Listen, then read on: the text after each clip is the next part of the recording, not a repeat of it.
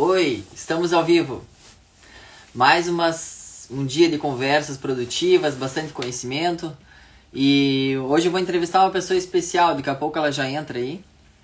É uma super corredora de outras maratonas. E estou bem, bastante animado para conversar com a, com a Nini Oliveira. E uma acho que. Só um pouquinho. Quando ela pedir para entrar aqui, vai, eu vou chamar ela.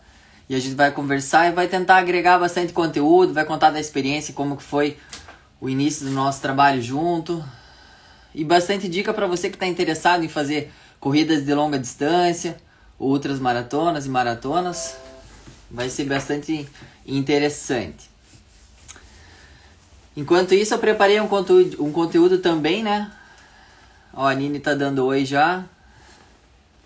Consegue pedir para eu te aceitar aqui, Nini, para fazer parte da reunião? Preparei um conteúdo que vai falar o que, que o treinador pensa, né, na hora que, que na hora que está conversando com o aluno a primeira vez. E algumas leis do coaching esportivo eu vou querer abordar hoje também. Deixa eu ver se está dando certo aqui para Nini. Só um segundo. Ah, achei aqui. É erro meu. Dessa vez foi erro meu, pessoal. Ela já tá entrando aqui. É difícil homem fazer duas coisas ao mesmo tempo, mas agora estamos lá, estamos firme. Oi, oi, tudo bem? Olá, boa noite. Tudo certinho? Vou aumentar meu áudio aqui. Tá me ouvindo bem? Sim, perfeito. Tô, tô ouvindo bem. Era só meu celular que tava no baixinho. Tudo bem com você? Tudo ótimo. E você, coach? Tudo ótimo. Aqui tá super frio em Curitiba, mas conseguindo Aqui. colocar os treinos em dia, é, então, bastante animado para conversar com você. Eu sei que você fez uma, uma, uma, divulgação no teu canal, tem várias perguntas e perguntas interessantes que eu acho que aborda o que muita gente está pensando quando inicia nesse treinamento de corrida, até como que é o mundo das outras maratonas. Vamos torcer para que dê para responder tudo, né? Sim. Primeiro eu quero agradecer, coach. Muito obrigada pelo convite. Já falei no post que eu fiz, mas quero falar de novo aqui. É uma honra estar aqui né, perto de você. Quem sou eu perto de você, né? Como eu falei. É, eu sou sua fã faz muito tempo, você sabe, desde antes de começar a correr. E por obras do acaso aí você virou meu treinador e hoje a gente tem uma relação ótima, muito boa. E eu tô muito feliz, muito obrigada pelo convite. Ah, legal, acho que a gente tem bastante conhecimento para agregar. Você quer começar com alguma pergunta ou a gente conta algumas curiosidades antes? Como que você prefere? Eu sei que nós dois vamos, vamos conversar bastante coisa, né? Você também quer me entrevistar um pouco, então vamos. Ah, vamos... Começar, vou começar contando rapidamente sobre a, como eu comecei a treinar com você.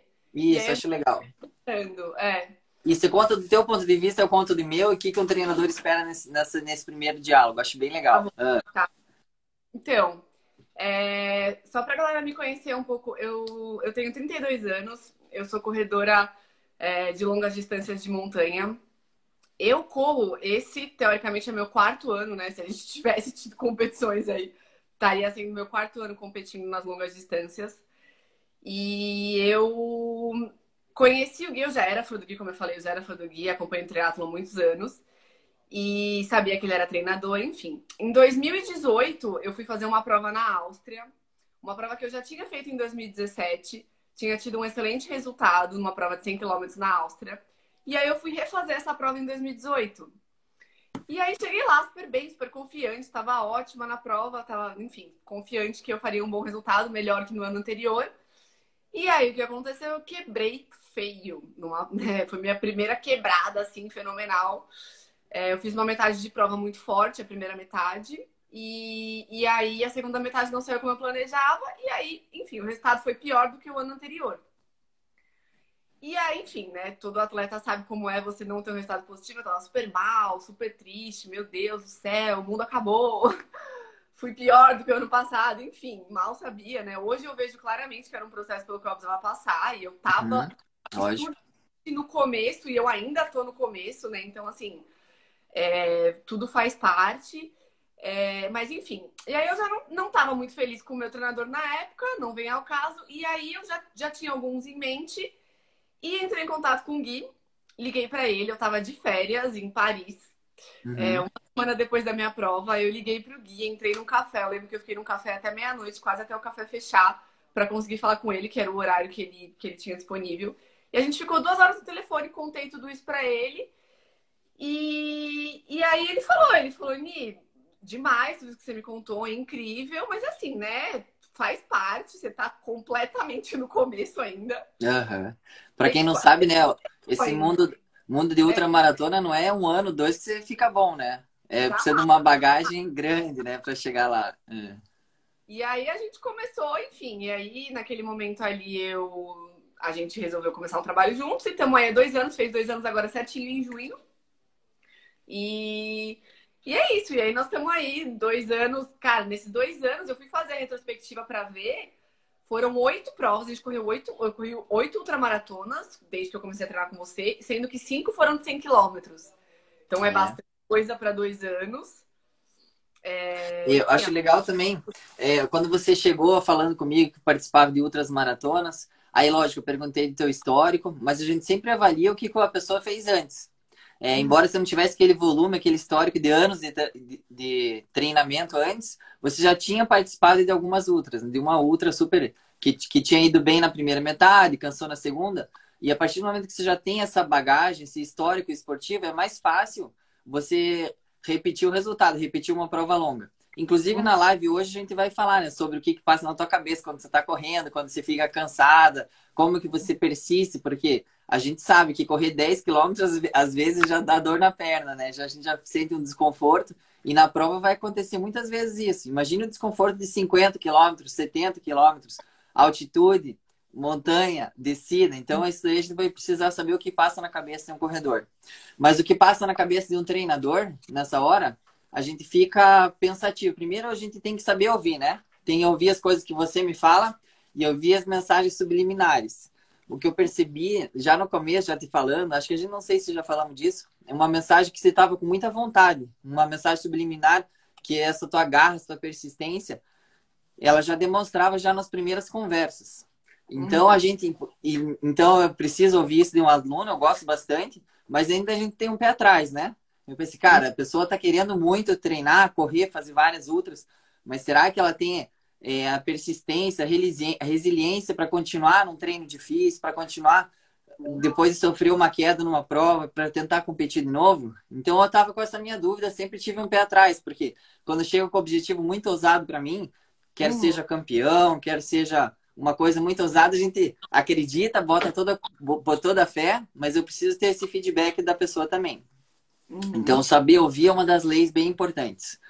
É, depois, é lógico que um treinador, uma outra, outra coisa, uma outra lei do treinador é ter esse caráter íntegro, né?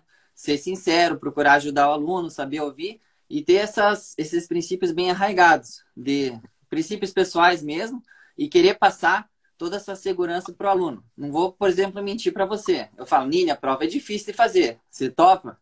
Aí, se você, em contrapartida, realiza os treinos, vai treinar e demonstra que continua com aquela vontade inicial, aí a gente já começa a olhar com outros olhos. Não, essa pessoa é diferenciada. Então, queria te falar já que você é diferenciado.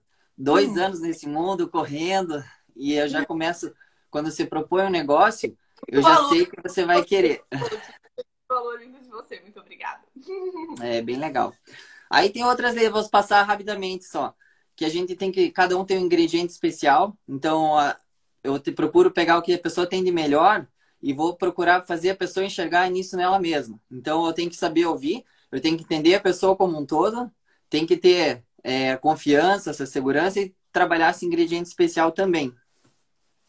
É, a gente tem que ter objetivos bem definidos, isso aí acho que para qualquer pessoa qualquer campo, qualquer profissão. Então, a gente vai trabalhar para quê, né? Então, uma das leis também é definir objetivo e os dois lados saber, souber, saberem, né? Não adianta eu ter um objetivo, você ter outro, que daí a gente fica perdido.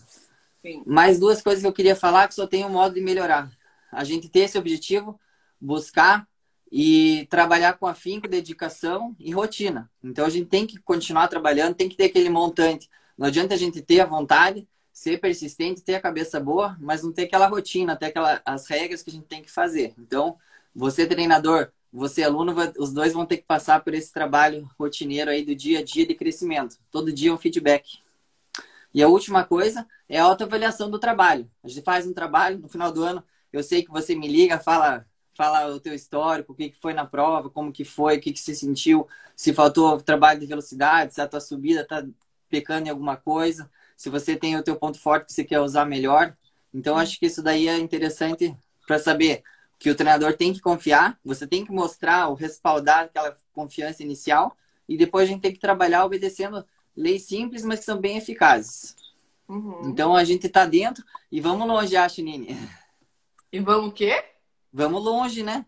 Opa. Não é agora que a gente vai parar, né? Vamos conquistar os objetivos que a gente melhorou, mas agora o degrau para cima é o que a gente tem que almejar. Com certeza, com certeza. Perfeito. Mas. Fazer, vou fazer umas perguntas, então, que apareceram aqui para mim. Uhum. São dúvidas, eu me identifiquei muito porque são dúvidas que eu tinha também bastante no começo.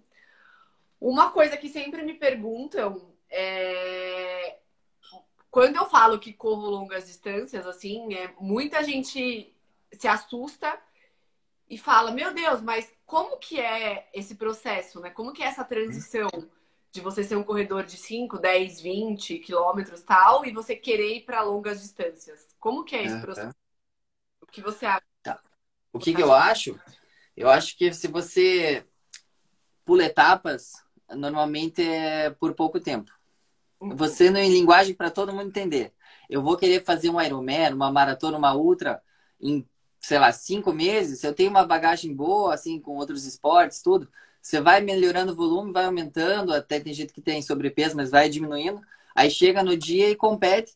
E provavelmente vai terminar a prova. Mas se é uma coisa muito agressiva para o teu corpo, você nunca mais vai querer repetir. Então você faz, sofre, sofre no treino, sofre na prova, não é tão legal, e daí você quer, chega com aquele esporte. Se você faz a programação certinha, se você participa de provas de 5 km, se você melhora a tua técnica, se você trabalha os educativos de corrida, se você melhora teu rendimento nas provas de velocidade, quer dizer, velocidade, 5 e 10 mil não é velocidade, mas já precisa de uma outra outro tipo de característica. Aí você faz a primeira meia maratona no primeiro ano. E se você continua treinando, melhorando seus tempos nas distâncias menores e corre uma maratona, a maratona sai suavemente. Você sai, compete feliz, chega, celebra o resultado e ainda você tem vontade de largar outra logo na sequência. Você só percebe que teu corpo tá meio esquisito, fica uns 15, 20 dias meio não responsivo, mas você tem a vontade mental, se já se recupera, que largar próximo para fazer uma ultra, eu recomendo ter feito maratonas antes, né? Que não é moleza. Aí depois que você fez umas maratonas, você já vai re reconhecer alguns sintomas e vai poder ir mais além. Eu nunca fiz ultra, eu até queria perguntar para você. Depois que você já tá com aquele cansaço, aquela, aquele teu histórico, aquela sensação de cansado no, cansaço no corpo, como que a gente persiste para fazer uma prova de 100 km, Nini? Então, essa é uma grande questão, né? É, essa é uma coisa que eu tenho aprendido muito nos últimos tempos. Ultramaratona é. Eu acredito que é mais a metade cabeça do que o corpo, tá? Uhum. Momento que você. que seu corpo já foi, assim. Você já, já tá ali num, é, num cansaço muito grande.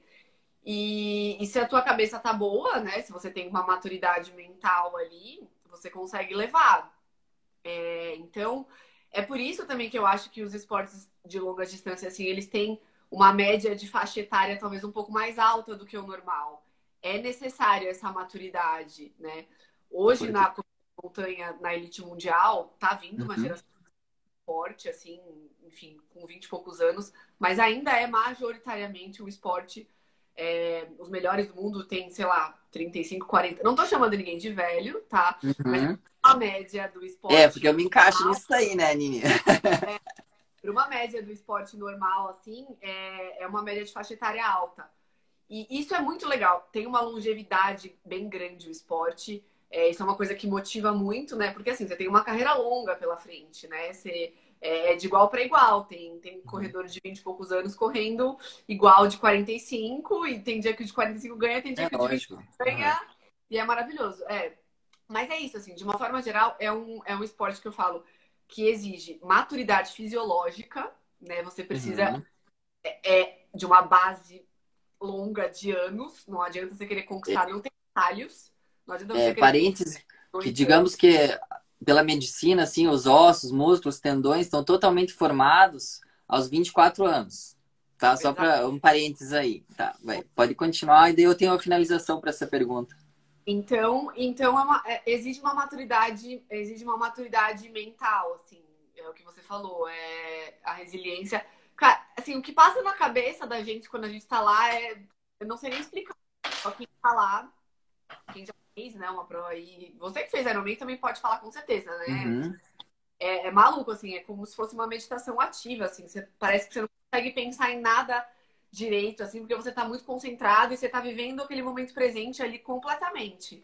Uhum. É, é, mas é uma luta, é uma luta constante com a sua cabeça e quanto mais você vai amadurecendo isso, quanto mais você vai ganhando essa, essa, essa consistência, essa forma, essa maturidade, aí você vai vendo que as coisas vão melhorando e seu corpo vai respondendo melhor. Você aprende, né? Uhum. É, é o, o estado de flow que eu falo. Quando você entra naquele estado de flow que começa você meio que esquece da dor, esquece do que você está sentindo.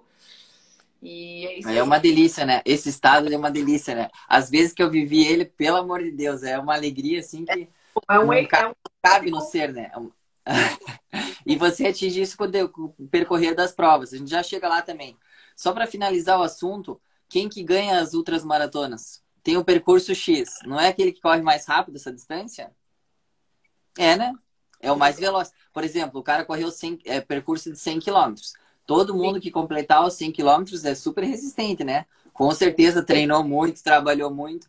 Mas o que, que é o que eu falei de, de pular etapas? Se a pessoa ela treinou a parte da velocidade, tem uma velocidade maior nos 5 km, no 10 km. Eu posso citar o, o exemplo do Eliud Kipchoge lá da maratona. Ele era corredor de pistas, ele ficou 10 anos correndo pista, com 13 anos, 15 anos, 20 anos, corria 2 mil metros indoor.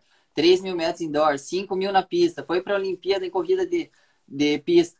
Chega na. Quando ele vai transpor para maratona, ele só precisa melhorar o fundamento da resistência. Por quê? A trabalho de velocidade, potência força ele já tinha. A partir do momento que ele consegue correr as duas horas contínuas, bom, ele é o mais veloz daqueles que completam 40 quilômetros. Então, o meu ponto de vista é: você precisa das valências físicas anteriores para você ser mais competitivo depois que você adquire aquela resistência necessária para cumprir a distância. Eu ia fazer essa pergunta também, essa é uma pergunta frequente. Corredor de longa distância precisa treinar velocidade? Sim, precisa. É, se a gente. É estímulo diferente. mais veloz. É perfeito. Exato. Até porque tem horas que você vai descer uma montanha, se você não, não tem aquela velocidade na perna, você vai, pode até se machucar. Não tem gente que faz treino de descida de montanha, que cada vez quer correr mais rápido, a técnica. A perna vem lá atrás, né, Nini? E eu Nossa. sei que você é muito boa nisso, então é, já sabe que ganha bastante tempo na descida também. Porque se você não tem é, a, essa qualidade técnica, essa velocidade na perna, você acaba se embolando ali e tem pode se machucar, pode sofrer mais danos musculares ali na parte da descida que compromete e prejudica teu rendimento total. Sim, Concorda com isso? Vamos fazer, vamos continuar fazendo os tiros de quarta-feira, então? Bora!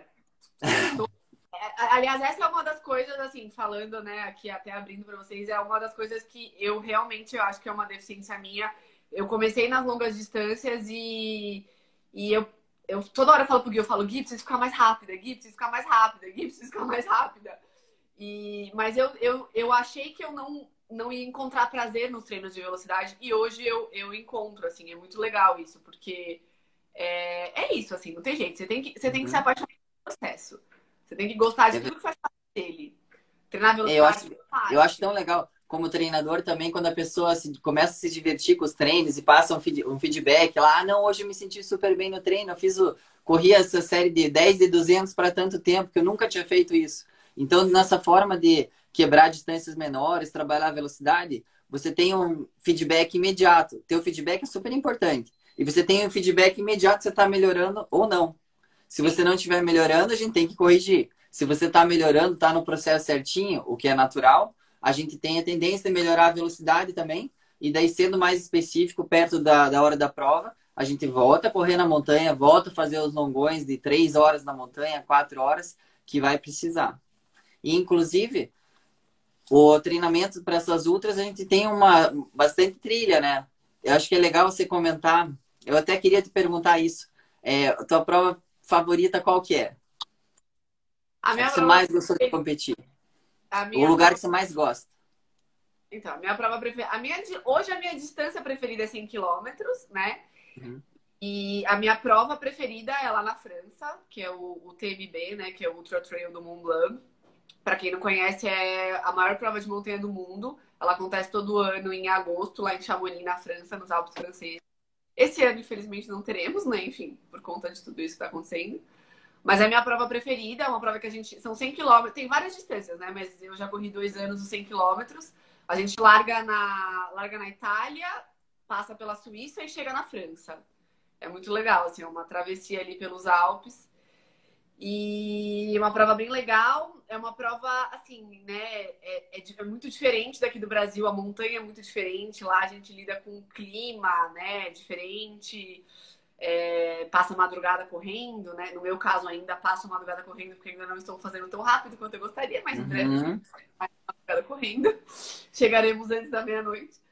É, Mas, enfim, é, é uma, é uma prova que exige uma logística. é, tem que pensar em muita coisa, assim. No primeiro Uhum. ano que eu fiz a prova, eu passei, acho que o maior perrengue que eu já passei até hoje.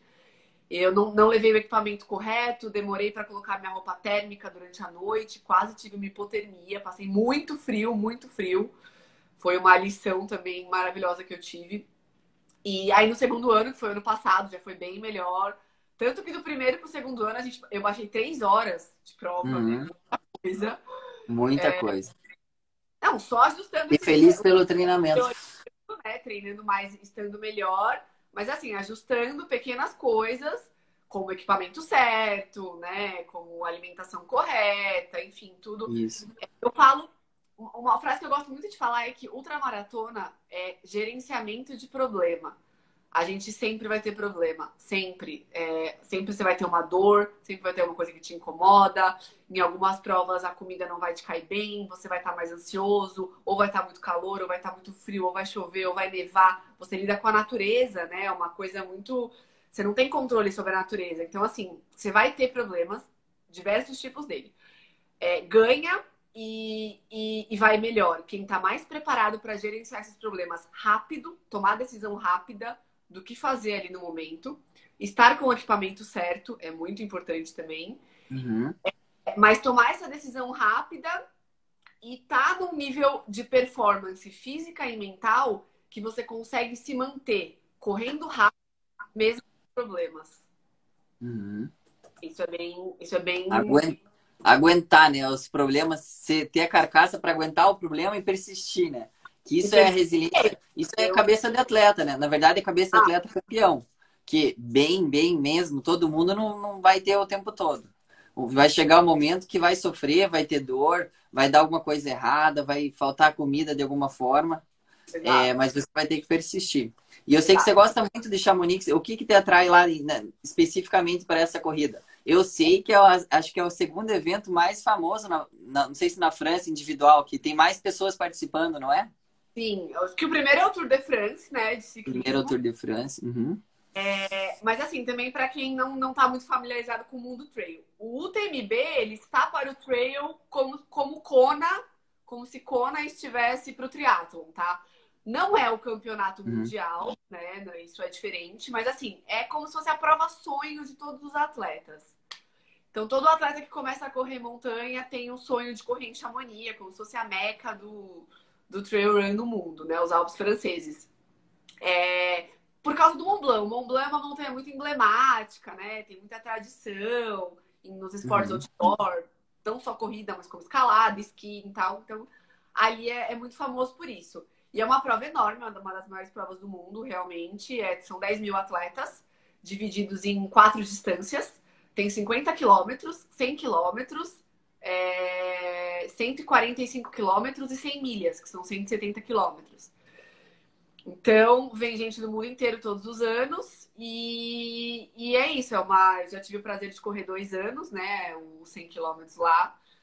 Então é isso. É o sonho de todo corredor. E tá e tá fazendo seguidoras. Tá fazendo seguidoras, viu? Porque hoje mesmo eu recebi mensagem de umas alunas da equipe que elas falaram assim: não, eu vou querer correr lá daqui uns anos. Ó, bora, bora. Daí eu falei, não precisa esperar muito, né? Tem que ter a vontade, a coragem e se mandar, né? Então, então você, apesar de você não saber, você acaba sendo exemplo, né? Porque desbravou esse, esse mundo para muita gente. Então isso é interessante. Ainda eu sei que você quer me levar um dia para lá, mas eu tô me segurando. Eu tô me segurando aqui, Nini. Com certeza, coach. Se Vou você fizer uma boa propaganda hoje, talvez eu fique com mais vontade.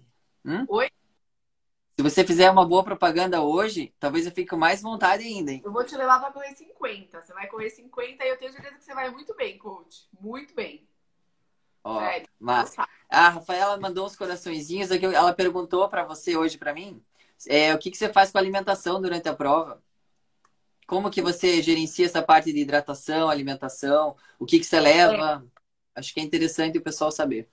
Então, hoje já depois de, né, de uma boa experiência, de um bom tempo de experiência, é, eu encontrei uma, um, uma forma de, de alimentação que encaixou bem para mim. Assim, eu preciso me hidratar, pelo menos colocar um pouco de água na boca a cada 15 minutos. Realmente, a cada uhum. 15 Eu não posso, não, não posso ficar sem água. É, eu como, eu tento ingerir alguma coisa de carboidrato a cada meia hora e cápsula de sal, geralmente eu tomo uma por hora. Uhum. Dependendo da prova, é, geralmente eu tento tomar alguma coisa de ou cafeína ou teacrina, que é um derivado da cafeína, a cada três horas, mais ou menos. Depende da prova, depende se vai passar a noite correndo, se não vai passar a noite correndo, isso depende muito da prova. Mas assim, é, nas longas distâncias, a gente tem que prestar muita, muita, muita atenção com a alimentação e assim, desde o início. Porque no início da prova tá tudo bem, tudo lindo, nada acontece, é tudo maravilhoso. Se você erra no começo, você paga um uhum. preço que depois você não consegue recuperar. É como se o seu corpo entrasse na reserva e você fica tentando pagar aquilo depois, só que ele nunca iguala, porque você está gastando mais do que você está colocando para dentro. Então é uhum. é muito importante não perder esse time de se alimentar muito bem desde o começo da prova. Não perder essa. Não deixar. Senão a gente perde um rendimento que não volta atrás, né? Nos triatlons de longa distância é igual. Se você entrou naquele, naquele vale, para você sair daquele vale, ó, demora tanto, e a partir do momento que você volta, você já tá lá atrás da prova, você pode até se sentir melhor, mas você já tá cansado, e o pior, aquele desgaste psicológico de ter passado por aquele vale antes é ruim, né? Ninguém quer sentir. Então, eu penso assim, em vez de você pagar outra inscrição, viajar de novo, é, se ferrar às vezes em, em, em, provas, situações difíceis, é melhor você se hidratar sempre o suficiente para que você não tenha esse decréscimo. Sempre o nível de glicemia do sangue tem que estar igual. Tem ah. pessoas que precisam comer mais. Eu admito. Eu tenho que comer mais. Tem que comer. É. Eu preciso comer. Você falou que consome carboidrato a cada meia hora.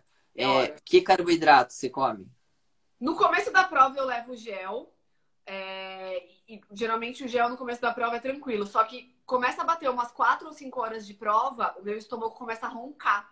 E eu preciso de coisa sólida. Então eu levo também um pouco de coisa sólida. Mas geralmente, quando tá com 4 ou 5 horas de prova, já teve. Já, a gente já parou pelo posto de controle e aí já teve comida. É, eu acho que é a Rafaela que perguntou se eu levo toda a alimentação comigo ou se tem, po é. se tem ponto de hidratação. É assim, geralmente, a maioria das provas, a média é que tem um ponto a cada 10 quilômetros, tá? Algumas um pouquinho mais, algumas um pouquinho menos. Então, você é bom você sempre ter com você qualquer reserva, porque é isso. Se você se sentiu mal, sentiu que deu aquela baixada na, na glicemia, precisou comer, é bom você ter. Mas uhum. a cada quilômetros você tem posto. E geralmente é obrigatório, tá? É item obrigatório da prova você largar com o mínimo de comida geralmente eles colocam assim: ah, é obrigatório que você largue com 900 calorias. Então você tem que ter uma uhum. quantidade certa de gel que dá 900 calorias, porque é uma reserva sua. Se acontecer alguma coisa, você precisa ter. É, mas tem os postos, sim, e tem muita comida, assim, tem de tudo que vocês podem imaginar. Tem macarrão, sopa, pizza, chocolate, fruta, suco. Tem, tipo, muita coisa que tudo que você quiser você pode comer ali. Mas o ideal é você levar, sim, é, o gel, para mim, funciona muito bem no começo da prova. Só que é isso, depois de, um, de, uma, de algumas horas começa a me dar vontade de comer mesmo. E tem hora que eu fico sonhando com uma pizza, com alguma coisa, macarrão. É, né? Eu paro no posto, sério. Eu imagino, eu é. paro no posto e como, sim. E deixa eu só perguntar, acho que é legal falar também da diferença. Que antes você comia tudo, né? Comia carne, comia normal, comia uma dieta normal. Agora você começou, faz recentemente, a evitar carne, né? Você tem sentido melhor nos treinos? Tem percebido diferença no teu rendimento nos treinos e na prova? Eu sei que sim, mas acho que é legal as pessoas ouvirem do teu lado. Sim. Eu já estava num processo que eu estava tentando diminuir a quantidade de carne desde o final do ano passado, né? E aí no final do ano passado, em dezembro, eu fiz o El Cruce, que também é uma prova muito legal, que é uma travessia ali no, na Cordilheira dos Andes, do Chile para Argentina. É, são 100 quilômetros em três dias. E aí eu fiz uma despedida lá na Argentina, comi carne, churrasco argentino maravilhoso. E aí resolvi parar realmente e testar ver como o meu corpo, como eu, como eu lidava com isso. E assim, para minha surpresa foi excelente. Eu tô amando, amando, amando. É, já deu sete meses que eu tô sem, que eu tô sem carne. É, nenhuma mesmo. Eu, eu, não parei de comer ovo. Eu tô vegetariana, tá? Não vegana. Eu continuo comendo ovo, continuo comendo derivados do leite, queijo e tal. Mas eu tô me sentindo muito bem, muito bem mesmo. É, eu tive uma lesão no começo de fevereiro e tive que ficar um bom tempo parada. Tô voltando agora a treinar, mas tô gostando muito de como meu corpo tá reagindo. Claro, eu acho que eu tô voltando bem, porque eu descansei também um pouco o tempo que eu fiquei parada, né? Uhum. Assim, se lesiona e a gente descansa forçadamente. Mas eu tô gostando muito de como meu corpo tá reagindo, muito mesmo. Assim, eu não tô sentindo falta nenhuma de carne, nenhuma mesmo. É, tô me sentindo super leve, tô me sentindo muito bem. É, meu corpo tá funcionando super bem, intestino funcionando melhor, assim, tô, tô realmente muito feliz. É, eu vejo pelos teus treinos, eu sei que realmente a impressão quando eu pego o teu arquivo agora e comparo com antes, é que você tá mais leve. Que você corre melhor nas subidas, se sente melhor, recupera um pouco mais rápido dos treinos. Mas lembrando que isso é uma coisa individual tua. A recuperação tá bem melhor. É. Eu sei que isso é legal quando você muda alguma coisa para uma, uma forma positiva. Nem sempre todo mundo que come carne vai, vai acontecer isso. Mas é legal falar no teu caso, que é uma coisa importante para você, que deu bastante resultado. Então, acho Tem legal comentar. É, eu tô com menos dor muscular do que eu tinha antes. Boa. Eu queria responder uma pergunta do começo, que acho que tem a ver, acho que também estava nas perguntas antes. Qual que é o tempo mínimo de preparação para uma outra maratona?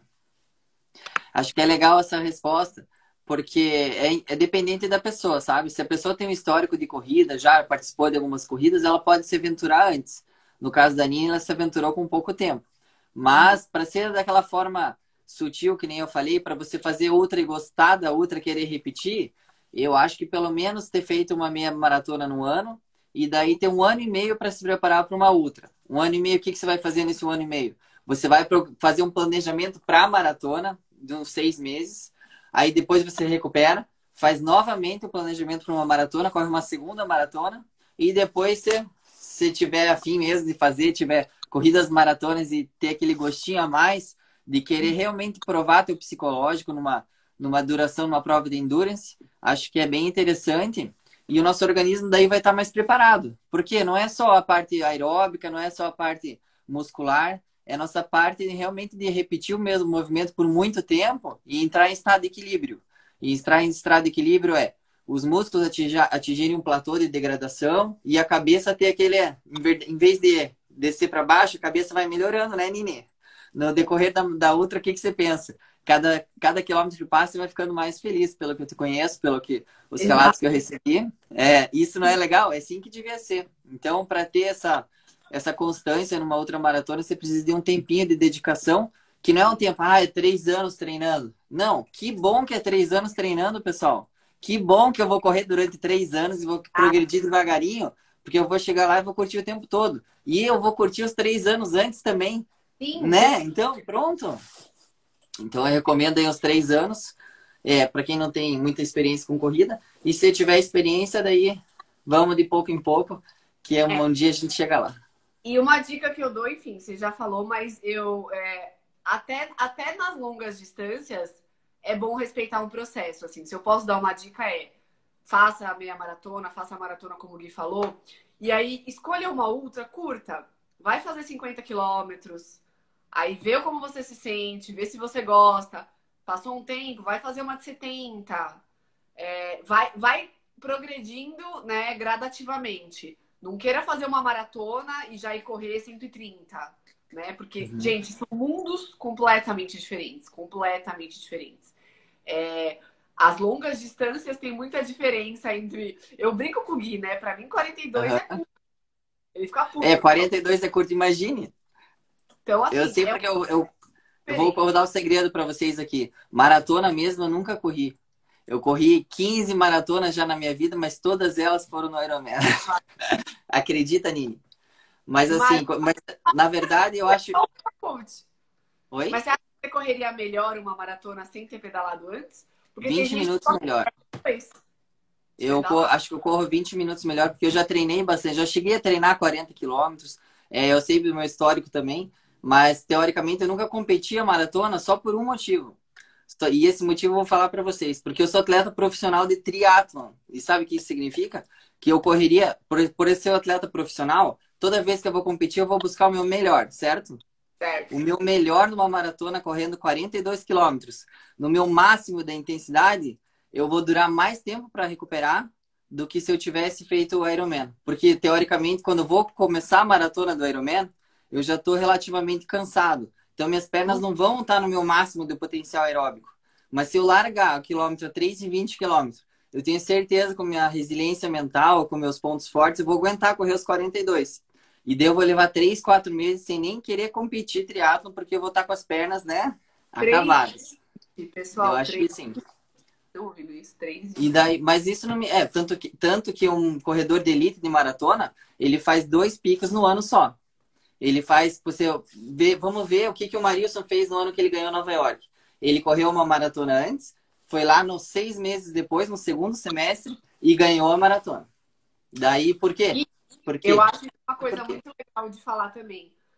Todo mundo que começa a correr, isso não só no, no, no trail run, tá? Qualquer esporte de triatlon também. A gente tem uma tendência a se empolgar e ser ansioso demais e querer fazer todas as provas no ano é, competir demais também não é saudável. É o que o Gui falou. O certo, o ideal seria a gente ter dois, três picos no ano, né? Porque a gente tem que respeitar o processo, todo o processo de treino. Aí você chega, compete, tem o tempo de recuperação, e aí você acaba que você pula essas etapas e, enfim, a gente sabe. Você não compete no seu melhor, o que é frustrante mentalmente. Você poderia, se você esperasse, tivesse um pouquinho mais de paciência e competisse um pouquinho mais para frente, você teria um resultado melhor, para sua cabeça seria melhor, você estaria mais motivado, né? Tudo pela ansiedade. É, então, digamos assim, eu não tô falando, é, eu acho que é legal deixar bem claro. A gente não quer que as pessoas façam duas provas por ano. Não quero. Eu quero que elas façam várias. Mas, como foco principal, são duas. Ou seja, eu vou fazer a maratona, ou vou fazer uma ultra, eu vou fazer provas de 30 quilômetros intermediárias, eu vou competir uma de 50, mas eu não vou cobrar de mim naquela fase de treinamento, de, bar, de base, de sobrecarga, eu não vou me cobrar um rendimento máximo. Até porque eu vou encarar como uma progressão. Então, eu faço a prova, recupero da prova em cinco dias, deu lenha treino, lenha treino. Para quando eu chegar no dia da prova, que seja o UTMB lá na França, você chegue lá com a cabeça boa, sabendo que fez o trabalho, com aquela carga de treino que você tem, né? Aquela vontade de competir. Porque eu também não posso arrasar a pessoa com muitas provas na sequência. Quando você compete demais, mesmo em fase de treinamento, teu, tua vontade de competir vai diminuindo. Então eu, eu faço a prova para quê? Para a pessoa ter um feedback. Você só é testado quando você compete. Então você é testado, tem o feedback, aí vai de novo, vai crescendo, compete de novo. Aí chega na prova-alvo, aí sim você dá o teu melhor e demora um mês para recuperar. Que o teu cansaço é físico e é mental depois da prova. E daí você demora um pouquinho para digerir aquilo, né? Caramba, fiz força para caramba, conquistei o resultado, ganhei o Ironman, no caso, aconteceu duas vezes comigo, ou aconteceu um imprevisto na prova, desidratei, alguma coisa. Agora eu vou me preparar para outra, mas com uma outra cabeça, com todo aquele aprendizado, com toda aquela força interior que eu já procurei usar e fazer, mas agora com aquela experiência. Tudo numa prova de resistência é experiência. Saber dosar as dificuldades, conforme você falou, que sempre vai ter, mas aquela voz da experiência no fundo, sabendo, caramba, eu estou começando a ficar hipoglicêmico, preciso de um gel. Caramba, se eu acelerar na descida aqui, eu vou usar meu ponto forte. E eu sei que eu, os meus concorrentes não têm essa carta na manga. Então você vai se conhecendo. E a partir do momento que você vai se conhecendo, aí as coisas começam é, atrair para você, atrair sucesso, atrair resultado bom, atrair mais vontade de competir, e daí as coisas deslancham. Deslancha para onde tem que deslanchar, não para trás, para frente. Exato. Não é? Vou fazer uma pergunta que eu também recebo, que eu recebo quase sempre também das pessoas. Qual a média de quilômetros semanais que um corredor de longa distância treina? Hum, então, tem pessoas que têm uma, uma histórico de corrida maior, certo? Uma regra, regra, isso aqui todo mundo vai saber. Se você corre 100 km na semana, você é apto a correr uma ultramaratona. Na verdade, qualquer pessoa é apta, né? Correr ultramaratona, de, dependendo do treinamento. Mas é regra geral. Esse ano você corre X, Ano que vem você correr X mais 15%. Ou seja, eu não posso aumentar mais que 15 a 20% o teu volume semanal do ano. Se hoje eu corro 100 km da semana, no ano que vem eu vou poder correr 115, 120 km de média na semana. Se eu quero correr 200 km na semana, bom, eu corro 100. Vou querer correr 200 km na semana? É possível? Cara, é possível. Você vai ver que um corredor de elite pode correr isso aí, um maratonista. Mas ele não correu de uma hora para outra. Correr 100 uhum. km por semana já é difícil. Pouca gente corre. A gente não corre, né, Nini? A gente ainda não corre tudo isso. Até porque a gente, você tem 4 anos de corrida.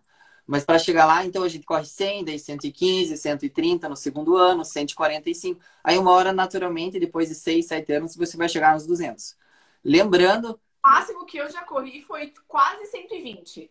Uma das semanas que eu tava em Chamonix, eu lembro que bateu 120. Quase 120, 118, assim, foi o máximo. 24 horas de treino é que vocês não sabem, mas corrida na montanha não é o mesmo volume, a mesma carga de estresse para o corpo. A Nini correu só corrida 24 horas. Imagine você treinar 24 horas de triatlo, já é difícil, porque você tem que pedalar, tem que correr, tem que nadar. Quando eu somo mais de 20 horas na semana de treino, eu tô pulando de alegria. Já cheguei a chegar a treinar quase 30 horas. Mas 30 horas só de corrida, realmente, é, se deu uma caída. Mas 30 horas só de corrida super difícil. A Nini fez 24 horas, acho que deu 120 quilômetros. Mas daí ela foi a vez que você estava mais uhum. preparada, né? Você foi super bem também. Sim. Lógico, teve dificuldades, mas a gente quer ir melhor. Porque aquele treino de com esse volume de, de horas, de 15 a 20 horas só de corrida para você, eu acho que é, é bem interessante. Sim. Mas então vamos lá. Qual que é, eu não sei se eu respondi a pergunta. Falei que não pode aumentar 15%, mas eu considero para você correr uma ultra, pelo menos chegar nos 100, pelo menos poder correr 100 km na semana e não sair acabado. Se sai correr 30 km, eu hoje, por exemplo, não estou treinando para maratona. Corro 30 km, meu músculo, eu corro, tranquilo, mas meu músculo de tarde vai estar tá lesionado, vai estar tá lesado, digamos assim, vai estar tá machucado, vou me sentir uhum. pesado para ir, para subir um andar de escada ou não. Mas quando você tem aqueles 100 km e é constante, você corre 30 km e ó, cara, isso daí não valeu nada para mim. De tarde você tá pulando, brincando com o filho, normal, como se não tivesse acontecido nada. Quando você tá nesse estágio de fazer um longo de 30, 40 quilômetros e achar que não foi nada, quer treinar de novo no dia seguinte, aí acho que está preparado. Mas em média vai dar, se você corre 100 quilômetros na semana tranquilamente, eu acho que é bastante apto a fazer uma prova dessas. Boa. Eu vou responder duas perguntas que eu vi aqui rapidinho. Teve uhum. alguém que perguntou, só voltando rapidinho na alimentação, se eu parei de comer glúten. Eu não parei de comer glúten, mas eu diminuí bastante, tá? Porque eu também quis dar uma diminuída no glúten para ver se se diminuir a inflamação, né, no meu corpo de uma forma geral, se tinha resultados positivos. Estou gostando também. Não cortei totalmente, porque é muito complicado, enfim. Muita coisa tem glúten que a gente nem sabe. E, enfim, eu também não quero ficar noia, então eu não cortei completamente, mas eu diminuí. E perguntaram aqui como que faz para não se perder em prova de 100 km. Gente, é muito é, eu achei. Essa pergunta, essa pergunta achei que era para mim, Nini. Eu sempre me perco. Meu GPS está estragado de fábrica. É... Não.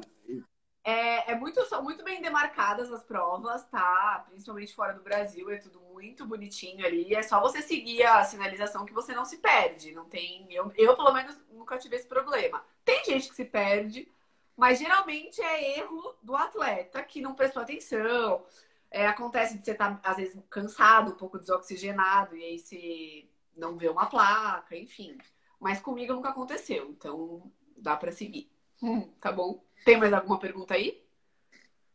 Que eu reparei.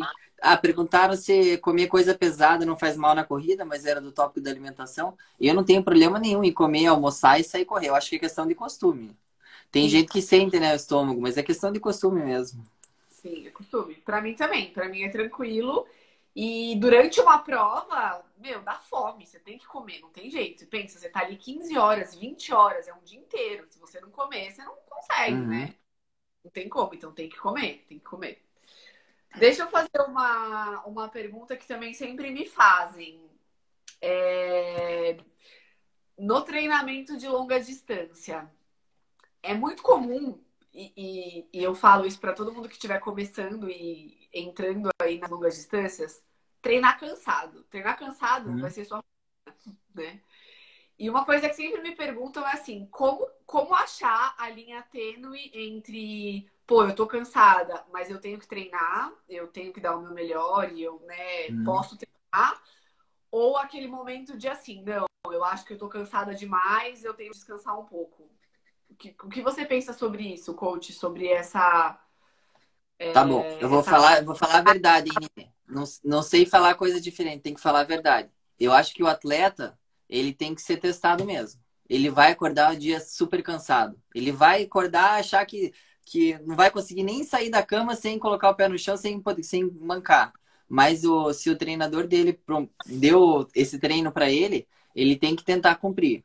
Eu vou, vou dar um exemplo paralelo. O Michael Phelps, ele treinou cinco anos direto, continuamente, teve, não teve nenhum dia de folga. O resultado disso foi que ele foi ultra campeão lá, olímpico, o maior medalhista de toda a história do, do mundo.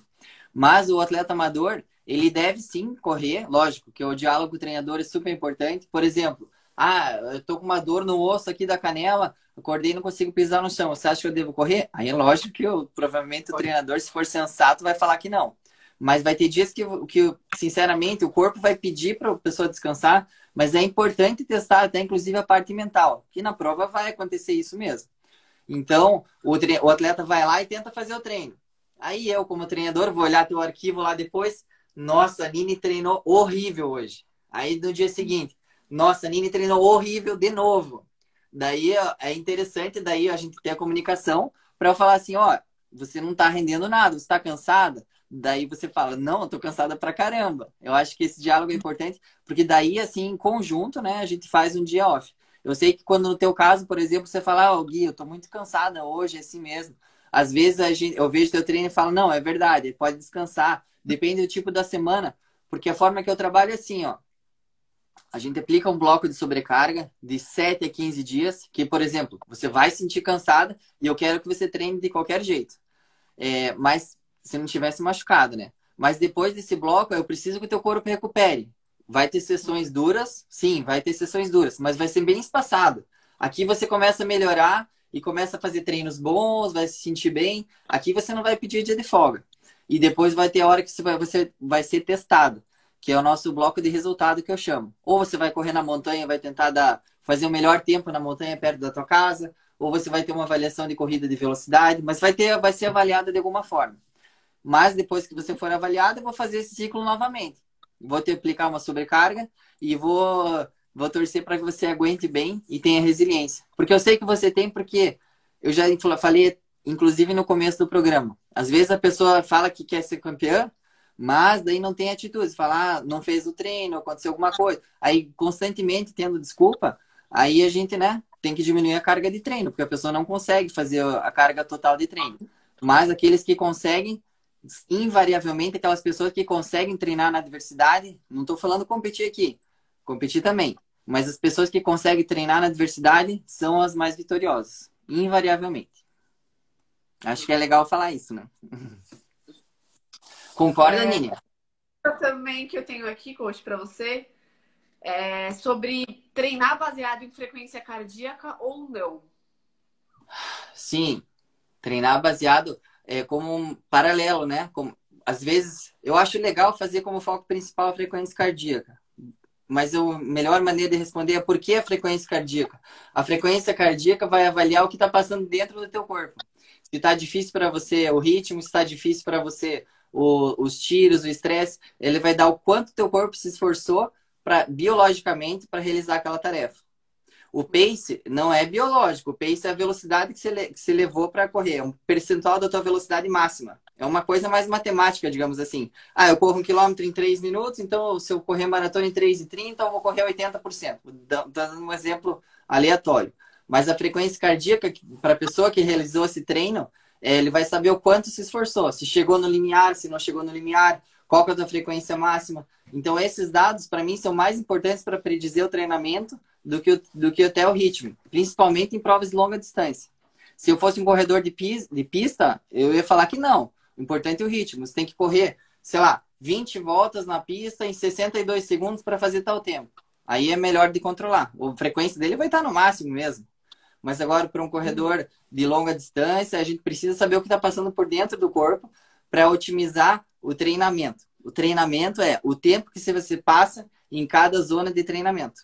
Essas zonas são ah, a zona aeróbica para você promover sua queima de gordura mais eficiente, para você promover alguns ganhos metabólicos que são inerentes dessa faixa de, de intensidade, o teu treino de limiar e o teu treino de VO2 máximo. Eu falei isso na live passada, mas é bastante interessante e tem um percentual de interessante de trabalho em cada uma dessas zonas. E a partir do momento que você obedece essa zona, lógico, frequência cardíaca está te dando exatamente que zona você está. Se você programar lá entre Z1 e Z5, você vai estar tá correndo, ele vai estar tá piscando aqui, Z1, Z2, Z3, Z4. Então é só você correr na zona certa que vai ter o resultado. Então eu acho bem válido sim treinar pela frequência cardíaca. E se você não tem a frequência cardíaca, treina baseado pelo ritmo, que também dá certo. Não é à toa que antigamente o pessoal corria bem, mas você não vai ter a certeza de ter o estresse metabólico no dia. Boa. Não sei se eu respondi. Gostou? Respondeu, maravilhoso, coach. então, beleza. Show. Luísa, é... o Claudinho tá perguntando aqui pra mim se eu perco as unhas do pé nas provas. Olha, se você está com o tênis errado, sim. Já aconteceu comigo, bem no comecinho. Mas hoje eu já achei aí o, o tênis e a meia, né? Os dois influenciam bastante. Não tem nada pior do que correr com o pé doendo, qualquer coisa, viu? Assim, pode acabar com a sua prova. Mas eu já achei.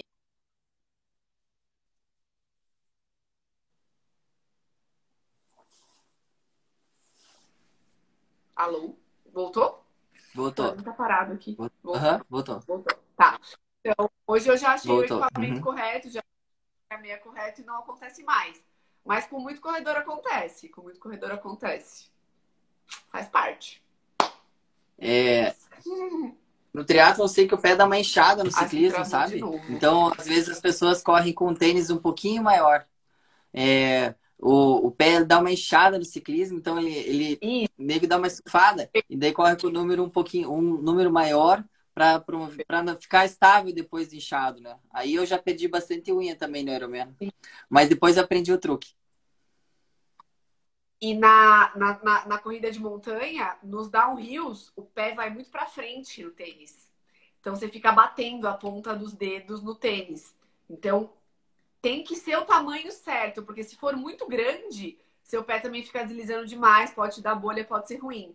Mas se for muito apertado, é isso, o pé vai inchar e aí nos downhills você vai ficar batendo ali mais na frente, pode acontecer sim. Então, gente, o tênis é muito importante, é um dos equipamentos assim mais importantes. Eu queria te perguntar por que, que você escolheu a corrida de montanha. Então, eu escolhi. Não sei se eu escolhi ou se ela me escolheu, né? Essa é, verdade. é pode ser. A, a minha primeira, minha primeira ultramaratona foi de estrada, né? A minha primeira ultra foi uma, uma prova em São Paulo que chama Bertioga Maresias. Talvez muitos atletas conheçam ela. É uma prova que são 75 quilômetros larga de Bertioga e corre até Maresias, pela Rio Santos. Então é uma prova de, de estrada. E depois que eu fiz essa primeira ultra, que eu comecei a correr provas de montanha mais curtas. E aí fui fazer meu primeiro 21K na montanha depois desses 75. E aí eu já tinha me apaixonado pelas longas distâncias ali, naquela prova de 75. Quando eu fui pra montanha, me apaixonei pela prova de montanha. E aí, gente, literalmente, era um esporte que eu nem sabia que existia. E aí eu descobri que existia esse esporte. Falei, meu Deus, existe prova de 50, 70, 100 quilômetros em montanha.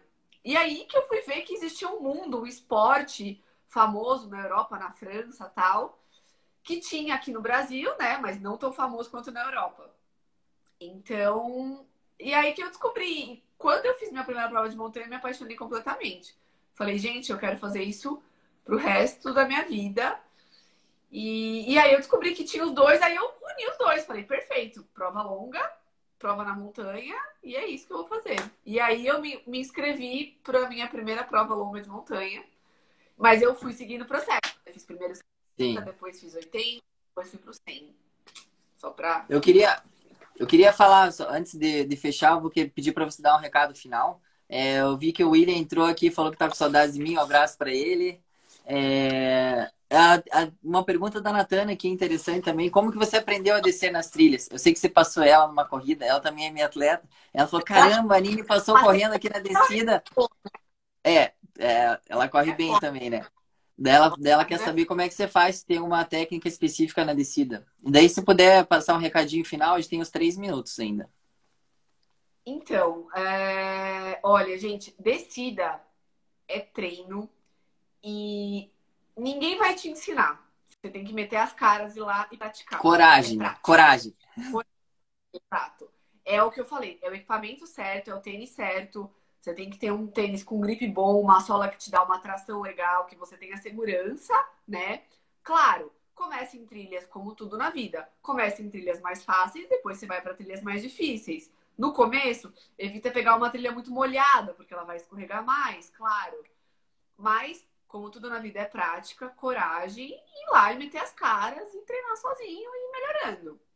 Vai cair? Vai cair. Caiu, levanta, vai ralar, vai sair sangrando mas a vida é assim, pessoal. É assim que a gente melhora. Essa é a minha... Então, acho que a gente podia dar um recadinho final. Do meu, do meu lado aqui, eu queria agradecer de novo a tua presença, Aline. Eu acho que assim, a gente sempre enriquece o conteúdo da, da equipe, até eu acho bastante interessante conhecer diversas facetas do, do esporte. A gente falou de triatlo, vamos falar de triatlo olímpico, já não falamos, falamos de vários tipos de modalidades, de treinamento, de tudo. E a corrida de montanha estava faltando e eu queria até agradecer por, por, por, poder proporcionar essa visão para todo mundo que assiste o nosso canal. Então, obrigado. E se você quiser finalizar com uma conclusão, é, eu sei que você tem esse lado também introspectivo muito bem, bem, bem certo em você. Se você quiser dar um recado para o pessoal também, fique à vontade. E obrigado desde já. Obrigada eu, Gui. Muito obrigada mesmo. Como eu falei, é uma honra estar aqui com você. Te admiro muito como atleta e hoje mais ainda como pessoa e como treinador, depois de te conhecer mais. É, olha, eu não pensei em nada. Não pensei. Gente, Gui é demais. Sério, recomendo. Procurem ele para treinar. Sério, ele é maravilhoso. E então fale porque... Oi? Porque você gosta de correr, então. Fale o que é corrida para você, em poucas palavras. Olha, eu comecei a correr por incentivo da minha mãe. Hoje ela não tá mais aqui comigo, infelizmente. Mas eu descobri uma paixão e a corrida mudou minha vida completamente. Eu segui o meu sonho, segui meu coração totalmente mudando de vida há quatro anos atrás para correr. E o que eu posso falar é assim: quando vocês seguem o coração e quando vocês fazem o que vocês amam e todas as suas decisões são baseadas nisso, e quando é realmente verdadeiro esse desejo, tudo dá certo, tudo flui. E graças a Deus hoje eu tô aqui conseguindo viver do que eu amo, né? Que é o esporte. E é isso. É... E eu quero dizer outra coisa, só uma coisa assim, gente. É, tudo é possível e longas distâncias, sim, são para todo mundo. Façam corretamente, procurem sempre profissionais é, para orientar vocês, todos os profissionais, educadores físicos, fisioterapeutas, médicos, nutricionistas esportivos, estejam sempre bem amparados com profissionais é, bons. Mas assim, é sim para todo mundo, todo mundo pode correr sim. E, e a gente descobre, nem sabia que a gente tinha quando a gente se coloca em teste e se coloca em desafios assim. Então, todo mundo pode sim todo mundo que quiser tem condições. A gente tem força sim, muito mais do que vocês imaginam. Legal. É isso. Legal esse recadinho final, certinho. Obrigado, Nini. Foi um prazer. E esse recado aí vale para todo mundo. E eu digo, faço delas as minhas palavras aí. Parabéns. Valeu, Obrigada, time. Obrigado. Um abraço e até a próxima. Gente, beijo. Tchau, até.